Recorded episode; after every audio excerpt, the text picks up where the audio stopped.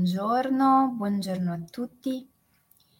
Buongiorno a chi è su Facebook, a chi è su Instagram, a chi è su YouTube, a chi ci segue in diretta e a chi lo farà nel corso della giornata, magari anche approfittando della diretta registrata sul mio profilo YouTube o anche su TikTok, su Spotify. Buongiorno. Oggi la diretta ho deciso di ehm, impostarla su un tema che trovo essere molto interessante da approfondire perché è fortemente collegato ad un tema trattato qualche giorno fa in merito alla procrastinazione, ma che ten- credo sia un tema, un argomento un po' legato a tantissime persone che decidono ad un certo punto di intraprendere un percorso di crescita personale. L'argomento è il perfezionismo e di come il perfezionismo possa essere nelle nostre vite una terribile trappola dalla quale facciamo molta fatica a fuoriuscire, a scappare. È una trappola dorata un po' ingannevole perché in realtà in un primo momento ci sembra come se questa ricerca continua di miglioramento e di perfezione sia uno stimolo a spostare i nostri paletti, a migliorarci, a voler dare di più. Purtroppo a volte accade però che questo circolo vizioso in realtà non si esaurisca cioè non si arrivi mai realmente a sentirsi adeguatamente preparati, pronti, in grado di affrontare una determinata situazione, una sfida, una prova, a dover a poter realmente intraprendere quel percorso che si voleva fare, quell'iniziativa che si era eh, messa a punto e così via.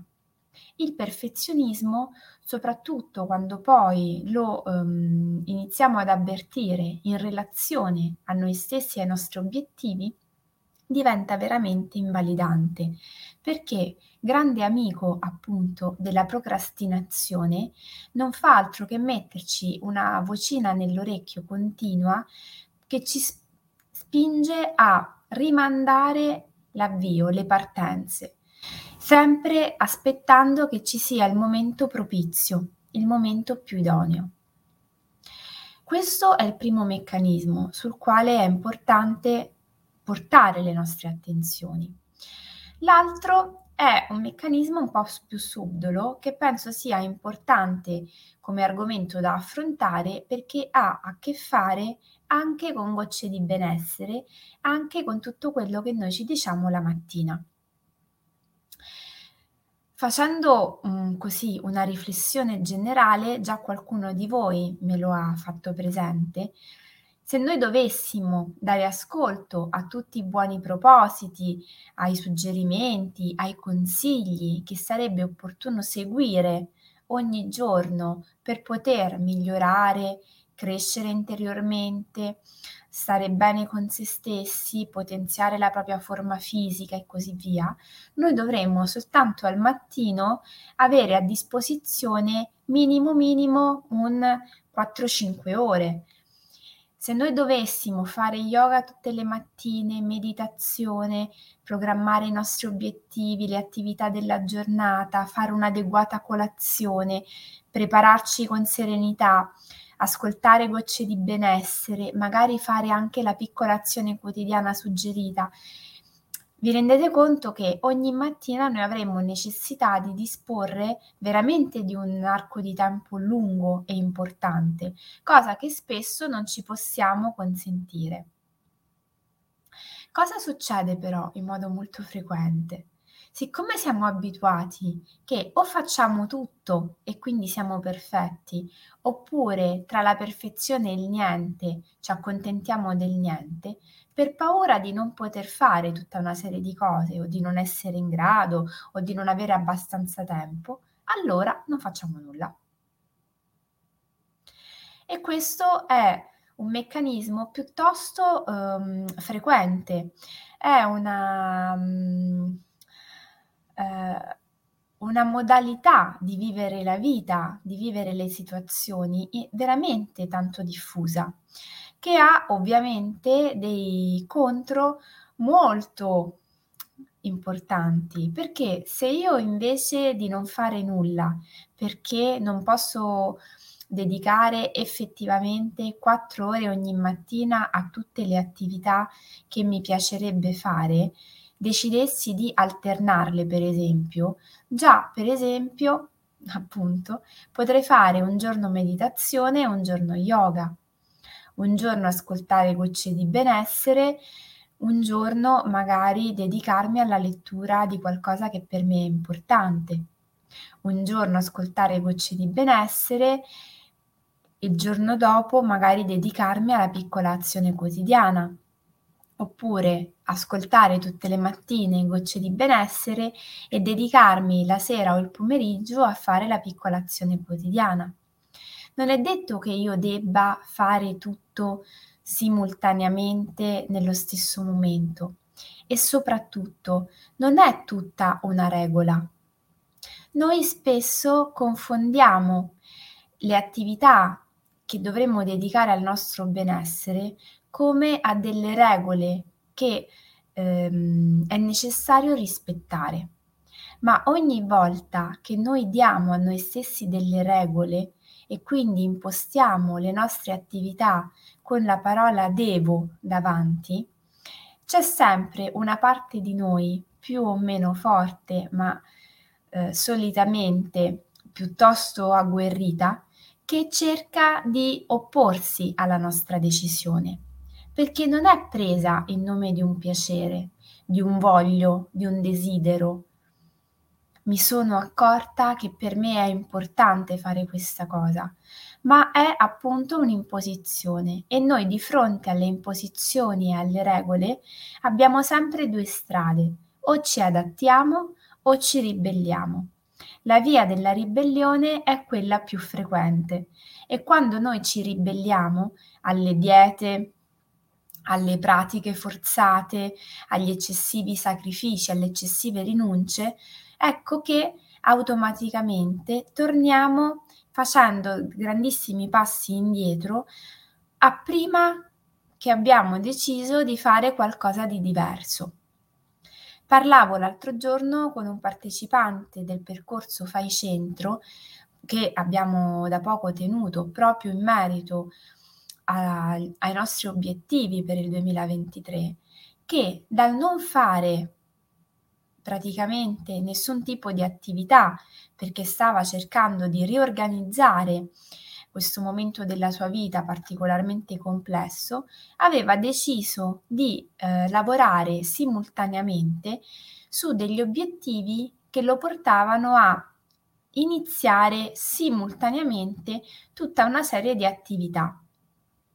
Capite bene che se io sto vivendo una situazione complessa che mi accorgo solamente ora di voler iniziare a gestire, a dare eh, una forma differente perché sento la necessità di dare alla mia situazione di vita del momento un ordine, se contestualmente decido anche di iniziare tutta una serie di attività e di avviare tutta una serie di processi diversi rispetto al passato,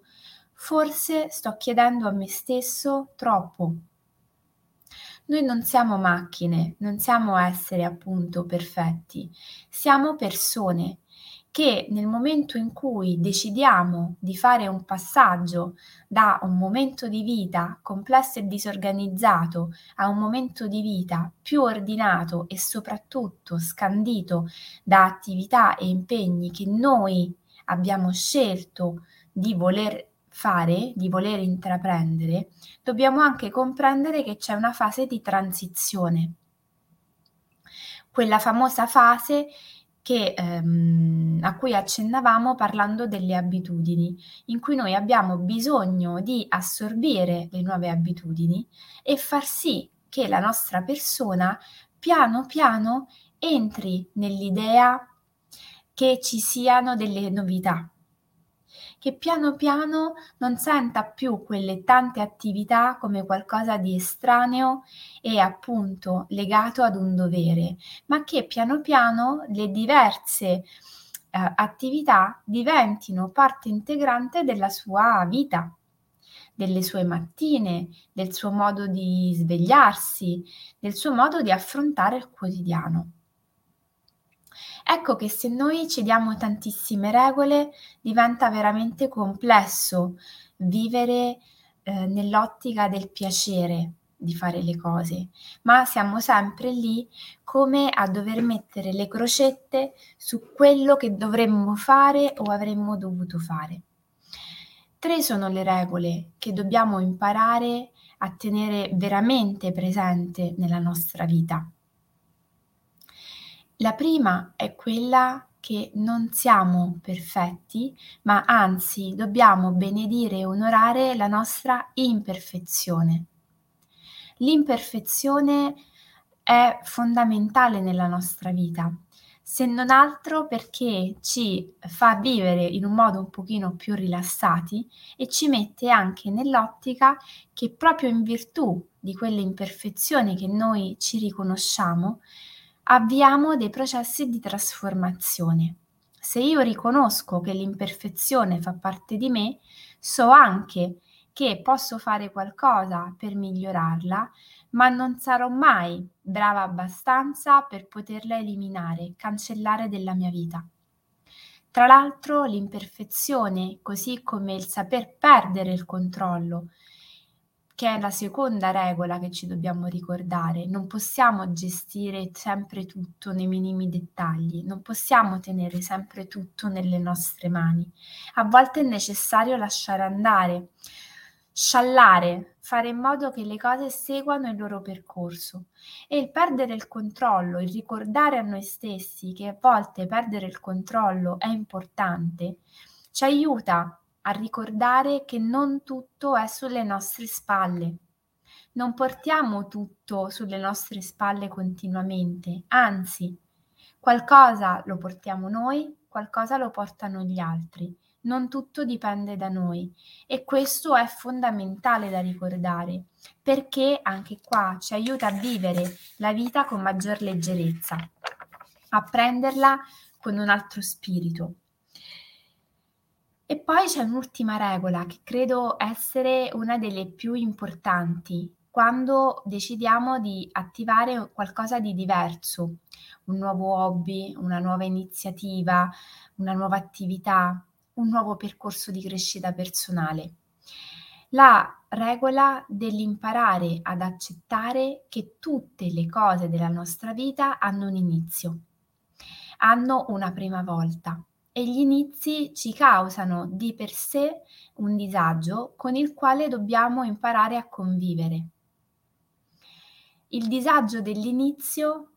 è qualcosa che a volte eh, è talmente grande, ha un volume talmente alto che ci fa di continuo rimandare quel momento, fino a che in realtà non iniziamo mai qualcosa di nuovo o di diverso ricordare a noi stessi, come regola della vita, che tutto ha un inizio una prima volta e che è importante ricordare che gli inizi servono, ma poi sono facilmente dimenticati da noi e dagli altri, è fondamentale. È vero che gli inizi ci potrebbero rimanere impressi, ma è anche vero che gli inizi, che sono carichi di emozioni, di aspettative, possono poi essere facilmente eh, nutriti di tutte le esperienze che verranno poi. E che magari proprio eh, nutrite loro stesse da quelle esperienze iniziali ci permettono di fare un passetto importante di crescita, di consapevolezza, di abilità, di esperienza. Ricordare appunto che esistono queste tre regole, l'accettare l'imperfezione, il saper perdere il controllo talvolta, e accogliere il disagio dell'inizio è fondamentale. Come piccola azione quotidiana, questa mattina, mi verrebbe da suggerirvi proprio di andare ad individuare quali sono quelle situazioni, quelle attività, quelle iniziative che avreste tanto voluto iniziare, avviare, eh, nelle quali vi sareste voluti cimentare, ma per paura di non essere adeguati all'altezza, pronti a sufficienza, avete rimandato. Iniziamo con individuarle e vedere se a queste attività, iniziative, il motivo della procrastinazione risiedeva proprio nella paura del non essere perfetti, nella paura del non avere il controllo o per esempio nella paura proprio di iniziarle. Perché magari può essere che dopo la diretta di oggi con una, un colpo di reni non troviate l'energia e la forza per fare qualcosa di diverso e iniziare quello che fino ad oggi non avete avuto il coraggio di fare. Con questo concludo la diretta di questa mattina, ringraziandovi per averla seguita, ma soprattutto augurandovi sempre con tutto il cuore di trovare l'energia, la forza e il desiderio di voler fare realmente ciò che è necessario per il raggiungimento dei vostri obiettivi. Trovare le motivazioni, l'entusiasmo e la carica è ciò che più vi auguro questa mattina, ma anche in relazione a questo nuovo anno. Un abbraccio fortissimo, vi aspetto come al solito domani mattina alle 7 e per chi sta in Abruzzo e dintorni eh, do anche una comunicazione di servizio, ossia che martedì 24 gennaio verrà ehm, ripetuta la cena Afrodite incontra Dioniso bevendo un tè e non solo. Cena degustazione guidata da me all'interno del bellissimo locale I Giardini del Tè a Pescara Centro, dove parleremo appunto di questi due archetipi che ci abitano e ci guidano nel mondo ehm, culinario attraverso delle lenti del tutto speciali che loro ci portano in dono e soprattutto attraverso Afrodite faremo un viaggio anche attraverso i sensi e la nostra capacità di percepire il mondo reale attraverso i nostri cinque sensi, fondamentali per catturare la bellezza anche di quello che ci circonda.